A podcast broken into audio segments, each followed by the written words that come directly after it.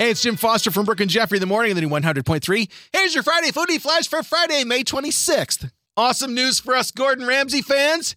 Gordon Ramsay's Kitchen is finally slated to open in Naperville this Tuesday, aiming to give a glimpse into Gordo's personal kitchen with menu items including a roast beef sandwich, crispy skinned salmon, and of course, Ramsay's signature beef Wellington. Can't wait to check it out. And then we can look forward to Hell's Kitchen opening Chicago sometime later this year. Darden Restaurants, who owned Red Lobster till 2014, just added Ruth's Chris Steakhouse to their roster, joining a long list of popular restaurants including Olive Garden, Longhorn Steakhouse, Capital Grille, and Seasons 52. Makes me happy to know that those steak platters will still come to the table hotter than the sun. Said that the pandemic was another reason they closed the River North location, but you still can check out the Ruth's Chris in Northbrook and South Barrington. Check it out. Love that place. And finally, Grimace Shakes are coming to McDonald's in June. No, those aren't convulsions caused by lactose intolerance.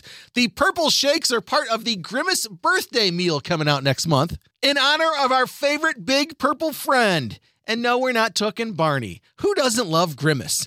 The Grimace birthday meal will include a choice of 10 chicken McNuggets or a Big Mac, a medium fry, and a medium purple Grimace shake. Not sure what the Grimace shake will taste like, it may just be a vanilla shake colored purple.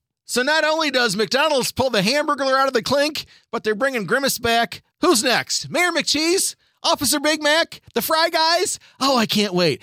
I promise as soon as those Grimace shakes come out, I will have one, and the first Friday Foodie Flash, I will let you know how fabulous they are. There's your Friday Foodie Flash. Have a great day, a wonderful Memorial Day weekend, and thanks again for checking out the new 100.3. She loves the 90s and 2000s.